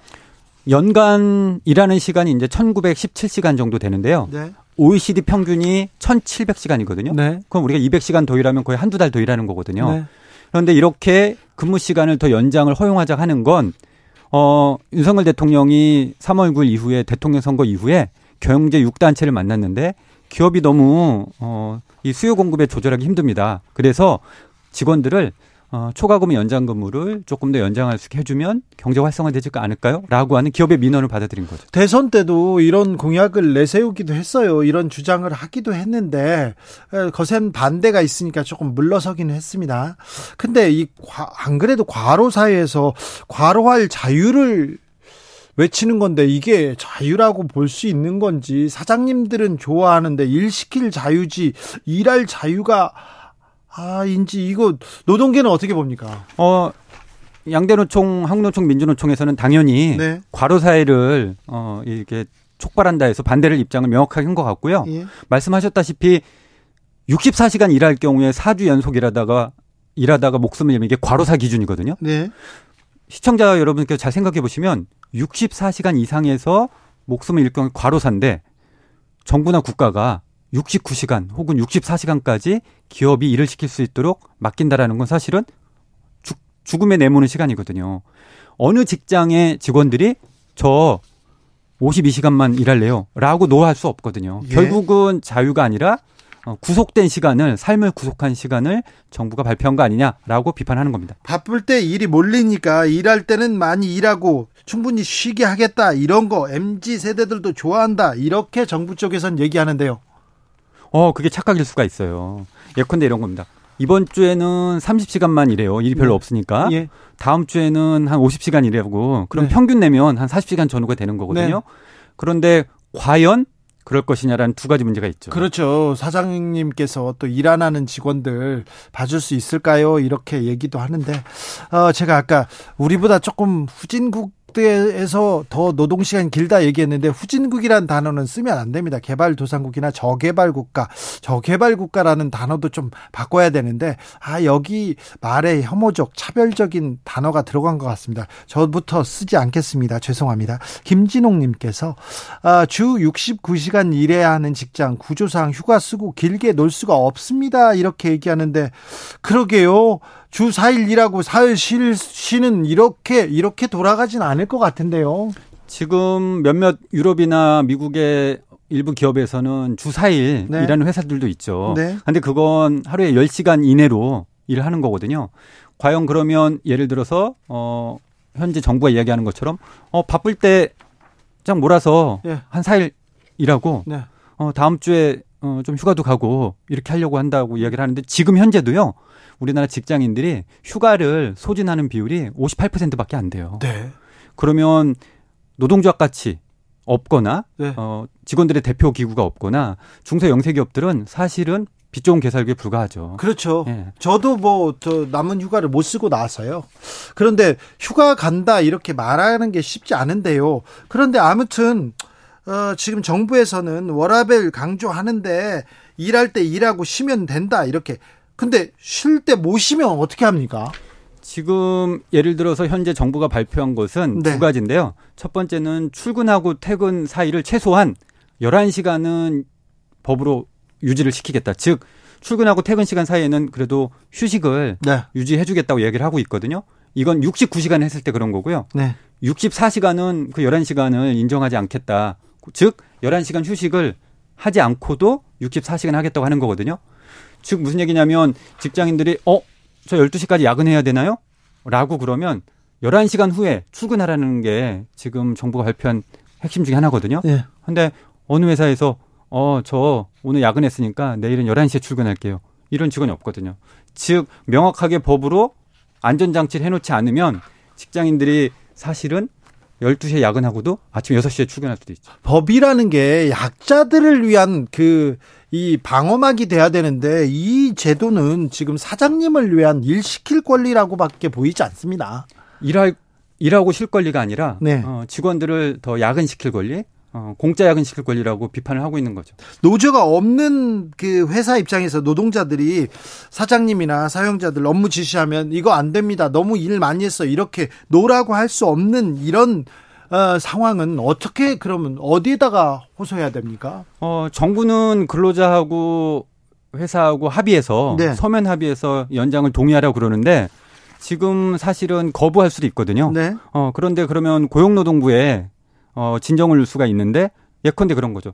그러면은 고용노동부에서 귀사에서 어떤 직원이 연장 근무를 안 한다고 했는데 회사에 불이익이 있다고 신고가 들어왔습니다. 그러면 우리나라 회사들은요 일주일 만에 다 찾아냅니다. 네. 인사조치 불이익이 있겠죠. 예. 어 이야기를 어 부당함을 이야기를 할 수 있지만 사실은 그 후에 불이익 감수의 우려 때문에 어, 신고도 하지 않거나 감내하는 현실이죠. 이걸 너무 현실을 정부가 모르는 것 같아요. 아니면 눈 감고 있거나. 그래도 정부에서 휴가를 자유롭게 쓸 수 있도록 하는 여건 도입하겠다, 만들겠다 합니다. 근로시간 저축 계좌제 이런 얘기가 있던데 이건 어떤 이건 좀 실효성이 있을까요? 네, 이게 대표적으로 이제 독일에서 시행하는 제도인데요. 네.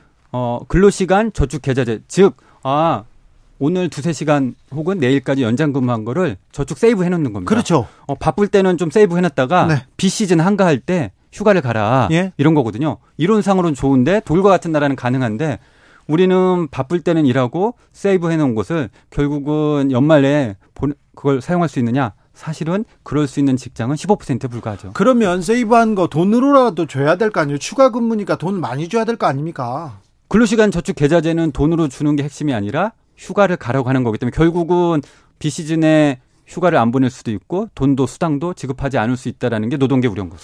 K준희님께서 1999년에 매일 밤새면서 일했을 때요 정말 죽는 줄 알았거든요. 그때 같은 제도가 2023년에 다시 시작합니다. 그때 연차 월차 사용 못했어요. 아 중소기업 빤한 회사에서는 월차, 연차 못 쓰거든요. 뭐 휴가철에 며칠 2박 3일 쉬는 회사도 많고요. 그런데 사장님 이거 나빠요. 이거 근로 근로 기준법 이거 지키지 않고 있습니다. 사장님한테 그 말 못 하거든요. 어느 직장의 직원들이 그 얘기를 할 수 있겠어요. 네. 네. 김영성님께서 그렇게 휴가 쓰면요. 그렇게 말하면 책상 복도로 뺍니다. 그러니까요. 이게 현실인데, 아, 기업 뭐 사장님 입장에서는 정부 추진하는 노동 정책 이렇게 박수를 치겠지만 아, 좀 걱정. 근데 이러면 그 해고도 늘어나지 않을까요? 근데 기업에서는 일자리에 긍정적인 영향을 줄 거라고 하는데 이거 어떻게 되는 겁니까? 아니, 오히려 노동 시간을 단축해야 단축한 시간만큼 노동자를 고용하죠. 선진국에서 그랬잖아요. 노동 예. 시간 줄여서 고용하자 이렇게 얘기했지 않습니까? 그렇죠. 그래서 근무 시간 줄여서 일자리 나누기 잡시어링을 한 거거든요. 예? 오히려 근무 시간을 늘리면 일자리가 늘어날 일은 없죠. 아, 이건 박근혜 정부 시절에도 이명박 정부 시절에도 그렇게 얘기했지 않습니까? 예. 그래서 만약에 어 저 연장 근무 안 할래요. 혹은 휴가 갈래요 이랬으면 우리 직장 현실은 연말에 인사 평가 때 당연히 불이익을 감내한다는 걸 알기 때문에 어 이걸 고통으로 느낄 수밖에 없는 거죠. 일자리 측면에서 이렇게 조, 좋은 효과는 아닌 것 같은데요. 오히려 노동 시간 단축했을 때 일자리의 증감의 논쟁은 있지만 근무 시간을 늘렸을 때 일자리가 증가했다는 얘기는 들어보지 네. 못했습니다. 아, 노동자 입장에서 일을 뭐라 하든 나눠 하던 이렇게 일한 만큼 보상받는 게 가장 중요하다 이런 분들 많아요. 특근을 하더라도 전 나는 보상만 해주면 더 열심히 일하겠다 그런 분들 많습니다 우리나라에. 근데 어, 포괄 임금제 아 이거 그리고 이런 제도로 공짜약은 사라질 거다 이런 얘기도 있습니다. 그러니까 정부가 이게 문제인 거죠. 예를 들어서 지금 직장인들 가장 핵심은 내가 현재도 연장근무 추가근무를 했음에도 불구하고 네 임금에 그거는 포함돼 있거나 네. 우리 회사는 더 줄 수 없어. 이걸 포괄 임금이라고 하거든요. 네네. 근데 다 법 위반이에요. 네. 그러면 정부가 글로벌 스탠다드에 맞춘다 그러면 이런 포괄 임금제부터 엄격하게 법을 제정해서 노사가 균등하게 해야 된다고 해야 되는데 이 포괄 임금은 법 만든다는 얘기 없고 장시간 근무만 법을 한다고 하니 기울어진 운동장 아니냐 이런 이야기를 하는 겁니다. 주 52시간 이거 안 지키면 걸리자 단속 걸리잖아요. 예, 지금 현재 그렇죠. 그렇죠. 예. 이, 이거 조금 약해질 것 같아요. 어, 64시간, 69시간까지 가고 그러면 사실은 모니터링도 안 될 것 같습니다. 그렇죠. 예. 안 지키고 있다가도 어, 나중에 이제 우리가 몰아서 하려고 했다 이렇게 얘기하면 또 빠져나갈 구멍이 있지 않습니까? 그리고 기업들한테 지금 면제부를 다 주는 거죠. 네. 현재도 그게 특별 연장 근로 기간이라고 해서 기업이 요청하면 네. 어, 3개월, 6개월까지 가능합니다. 4419님께서 공짜로 일합니까? 최저 시급이 있어요. 저는 일 더 하고 돈 더 벌겠습니다. 이런 분들이 있습니다. 어, 사장님도 그러고 일부 직원들도 어, 네. 저희 초과 근무 더해서 돈 받고 싶은데 네. 왜 이거 못 하게요? 라고 하지만 사실은 52시간까지 네. 하고 사실은 우리가 일과 삶의 균형을 찾는 게 향후에 더 바람직한 모습을 볼 수 있죠. 아니요, 돈 덜 벌겠다. 난 더 일하고 싶다. 이런 사람들은 이 제도가 더 좀 유리합니까? 어, 100명 중에 한 명이겠죠. 그래요? 그러다가 만약에 60시간 일하다가 본인이 과로사로 쓰러지면 그건 누구 책임일까요? 근로 시간을 늘리고 줄이는 문제가 간단하지 않습니다. 이거 저출산 문제, 그래 사회적 또 합의도 필요한데 이 근로 시간 이렇게 개편안 연 늘리는 것은 장기적으로 우리 사회에 어떤 영향을 미칠까요? 어, 과로 사회로 갈 뿐만 아니라 지금 좋은 일자리를 창출하지 장시간 일하리에 청년들이 갈 이유가 없습니다. 어, 그래서 좋은 일자리도 만들지 못하고 그리고 현재 법을 바꿔야 되기 때문에 사실은 이거 노사정이 합의하지 않으면 사실은 정부가 이야기하는 건 시행되기도 어렵습니다. 정부가 그래도 이렇게 가겠다고 하는 거 아닙니까? 정부가 밀어붙인다고 하면 가능성 있는 거 아닙니까? 아니요. 국회에서 법을 바꿔야 돼서 현재 170석 야당이 반대하면 하지 못하고요. 일부 하위 시행령으로 특정 업종은 할 수도 있다고 봅니다. 그래요? 예. 시행령으로 예. 네 정부가 예. 아, 정부의 노동 시간 개편안 그 방향은 어떻게 보십니까?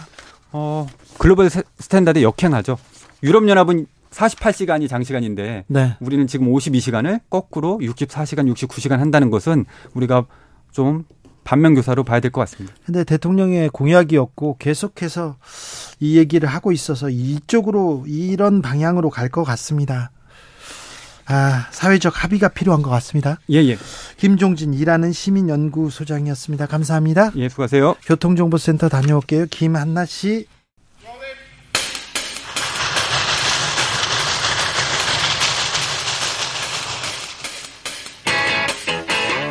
오늘도 열심히 달리는 여의도 정치 발전소 험한 전국 장씨 두 사람이 다리가 돼서 대한민국을 널리 이롭게 해 보겠습니다. 정치 발전소 장앤 장. 정치 발전소 장앤장 정치 평론계 최고수들 두 분 모셨습니다. 장성철 공론센터 소장 어서 오세요. 안녕하세요. 장윤선 정치 전문 기자 어서 오세요. 네, 안녕하세요. 아, 투표율 55.1%. 어우, 투표를 많이 했네요. 음, 엄청 많이 했어요. 네. 역대 최고치라고 하는데 음. 이렇게 관심이 많 많아 많은 이런 어, 관심도 많았고, 네. 변수도 계속 생기고, 네. 심지어 오늘까지도 새로운 또 변수가 생기고, 우리가 안철수, 황교안 연대는 생각도 못 했었는데, 그러니까요. 안철수, 안철수, 황교안이, 와, 함께 힘을 합쳐서 대여투쟁을 앞으로 하기로 했습니다. 네. 안황천 네. 연대를 볼 뻔했어요. 안황천 연대? 네. 천하람 후보 처음부터 안 한다고 그러던데. 네. 안철수 네. 후보가 안황천. 네. 안황천길? 아니 오늘 아침에 갑자기 예? 황천길? 황천 심이 가요. 조심하세요. 아니 황천길 연대는 저희 천하람 후보가 얘기한 거잖아요. 안황천. 네. 그런데 오늘 아침에 11시에 안철수 후보 측에서 먼저 전화를 돌리기 시작합니다. 네. 그래서 만납시다. 네.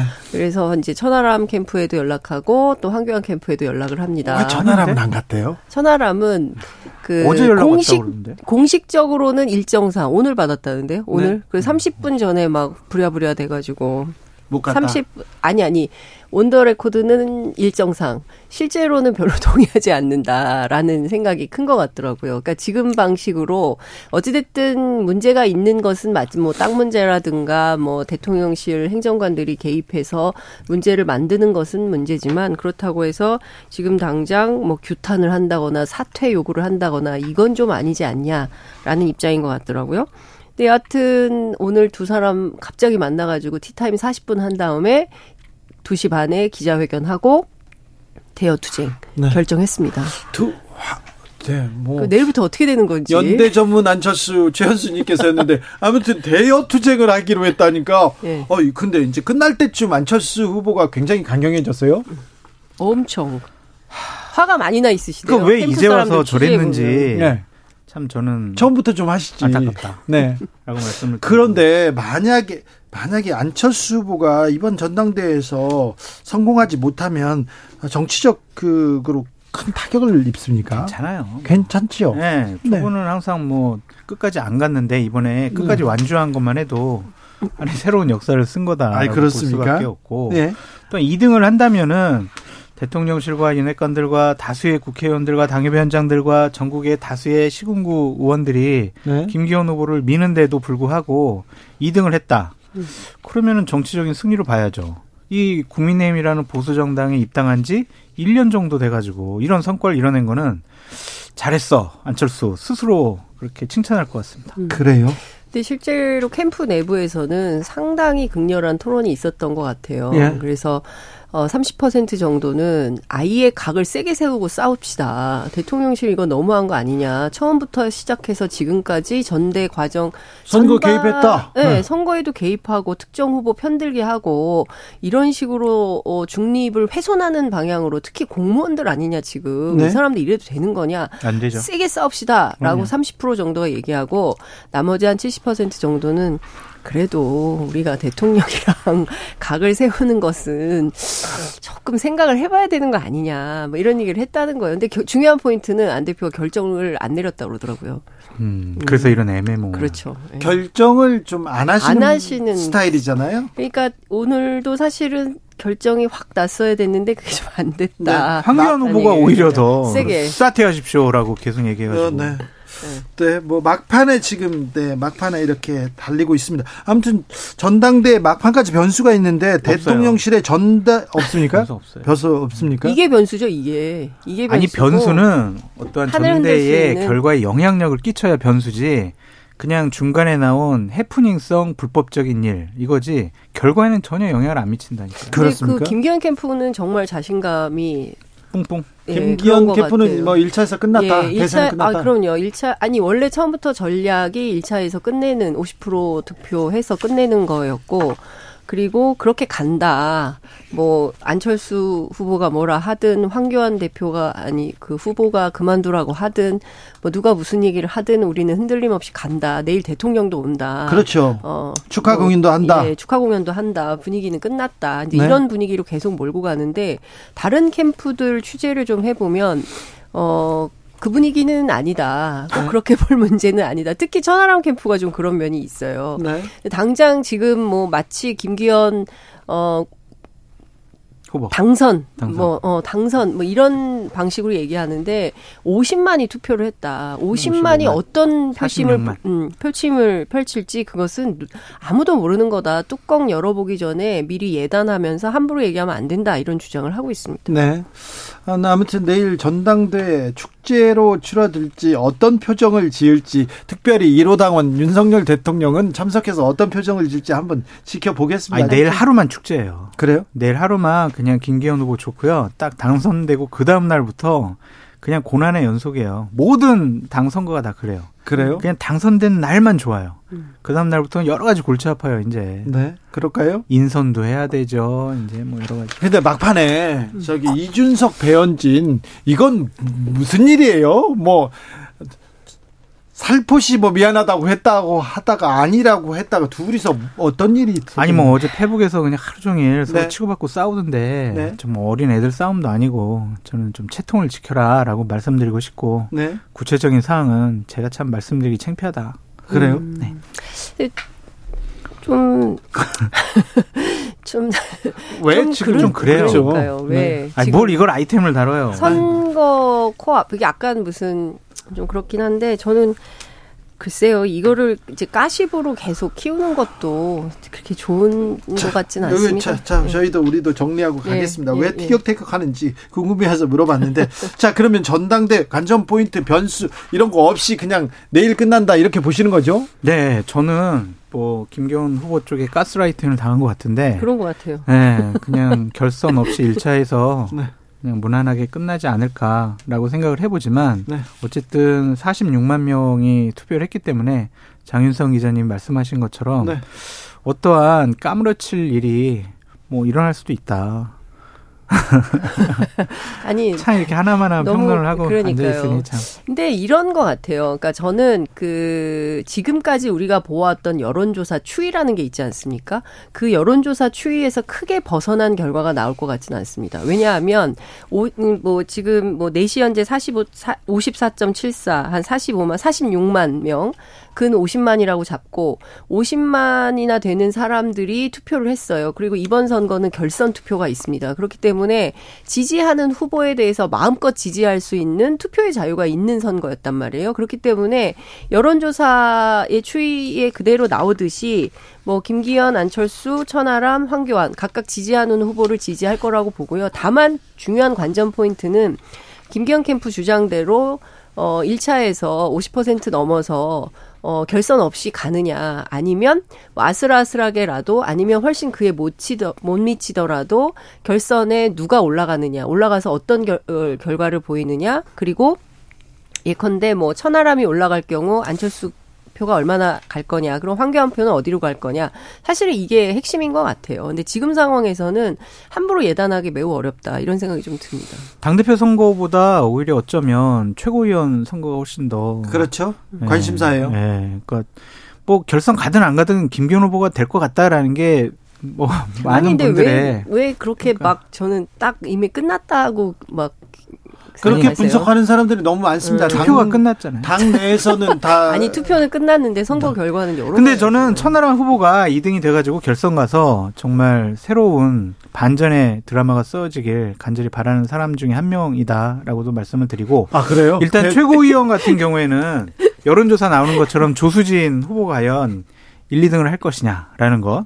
그리고 당에 입당한 지 얼마 안 된 민영삼 후보가 과연 여론조사 나눈 것처럼 상위권에 랭크될 거냐 아니면 음. 진짜 이전에 강용석 후보가 경기도지사 선거 때 여론조사 해보니까 한 10% 가까이 나왔는데 결국에는 당원 투표해보니까 아주 미미한 숫자를 기록을 했다. 그 전체를 밟을 것이냐라는 것. 네. 윤핵관의 신임을 받고 있는 김병민 후보가 안정적으로 당선이 될 것이냐.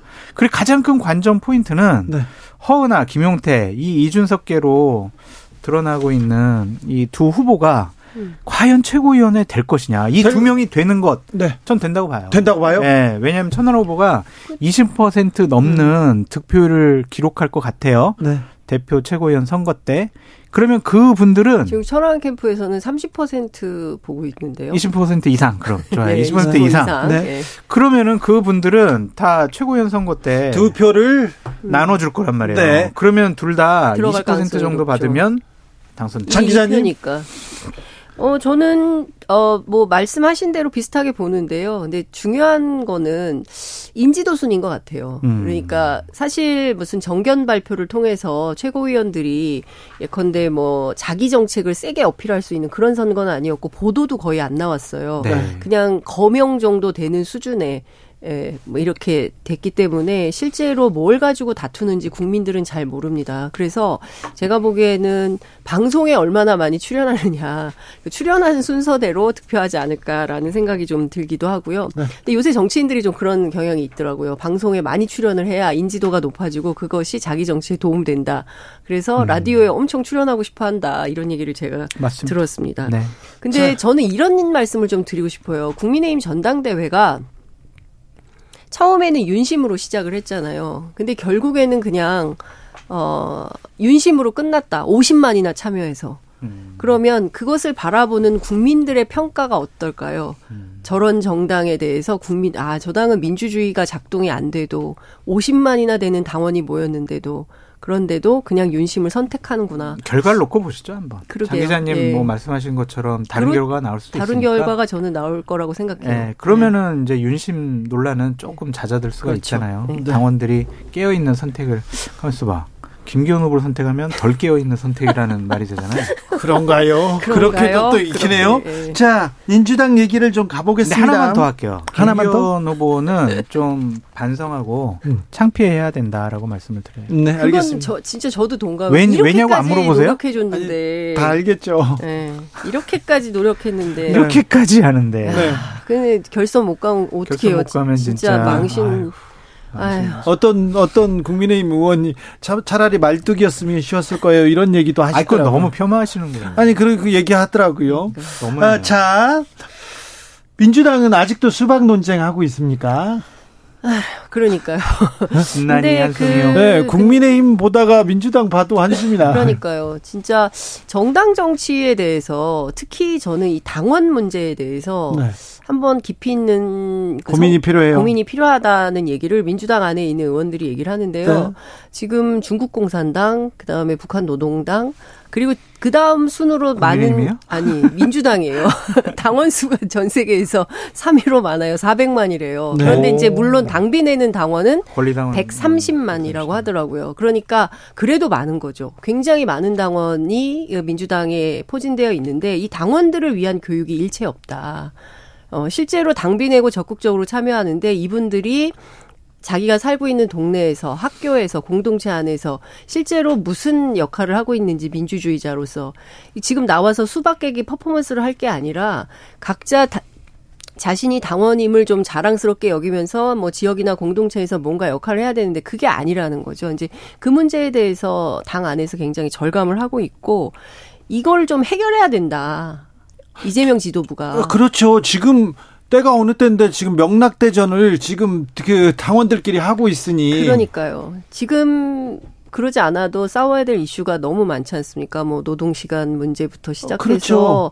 예 그리고 강제징용 문제도 오늘 뭐 그 국회에서 그 어, 집회를 크게 했지만 음. 등등 벌어지는 현안이 굉장히 많은데 지금 수박 깰 때가 아니죠. 네. 네. 그래서 그런 얘기를 굉장히 많이 하고 있고요.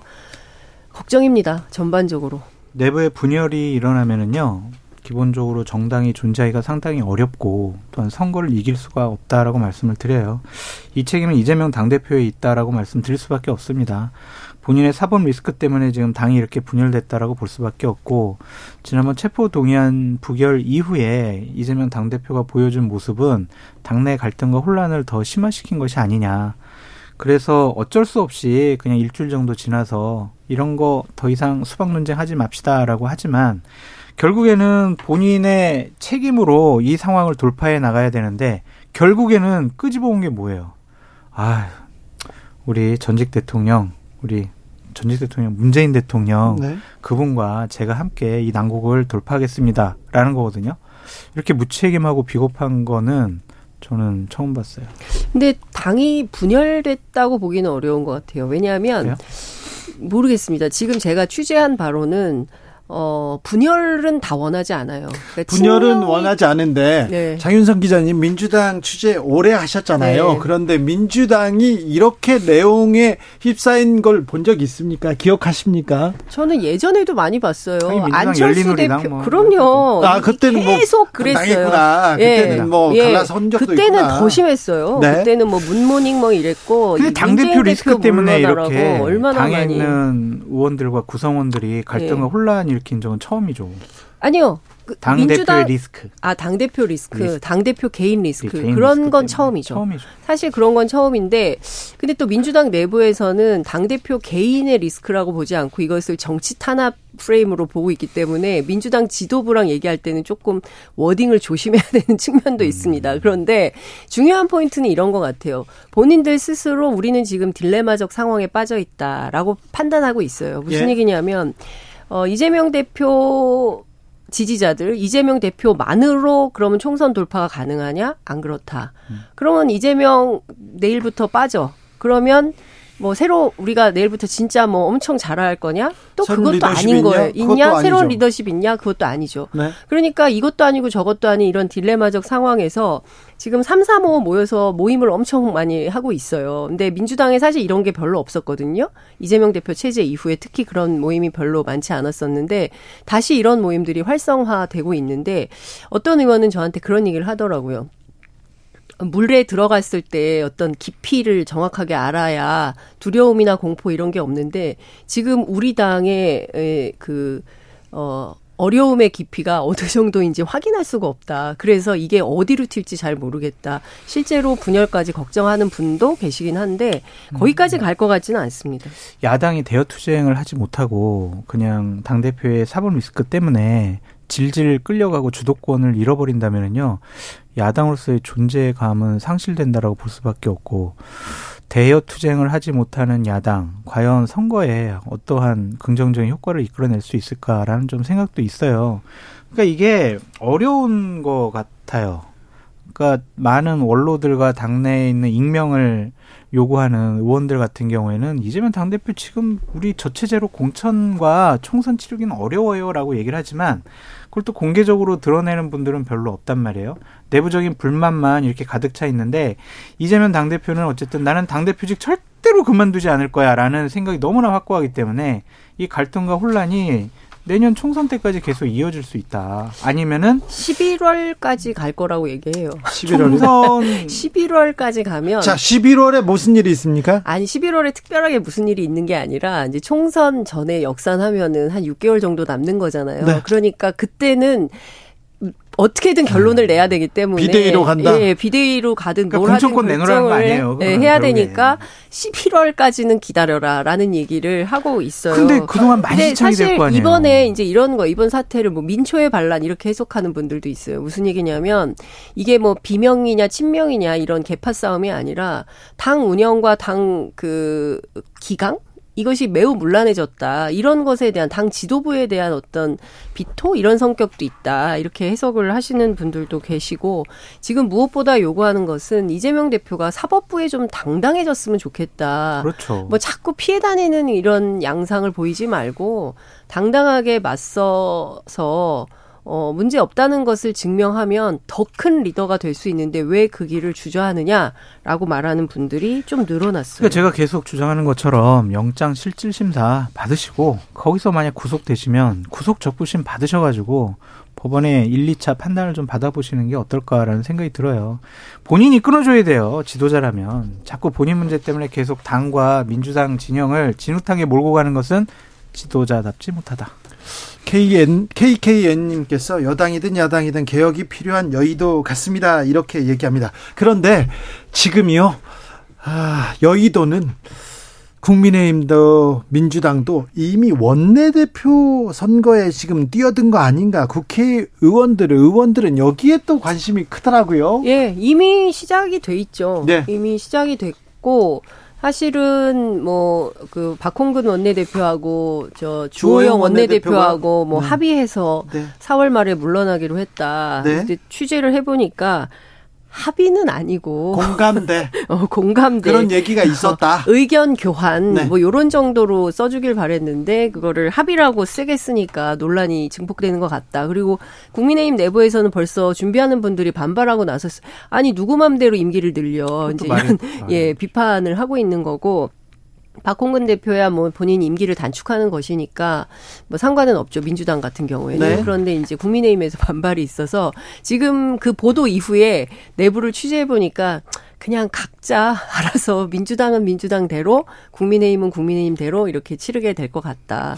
별 의미 없는 합의예요. 자, 그렇죠. 의미 없습니다. 근데 국민의힘은 지금 원내대표 어떤 사람들이 꼽힙니까? 뭐 김학용 의원, 김학용 의원, 뭐 네. 뭐 윤재옥 의원 네. 이런 분들이 김학용, 박대출, 윤재옥 이런 식으로 꼽히고 있습니다. 근데 국회 출입 기자들 사이에서는 3월 개각설 얘기가 또 나오더라고요. 개각설이요? 예, 그러면 어 다른 장관 출신의 누군가가 올 수 있다. 권영세?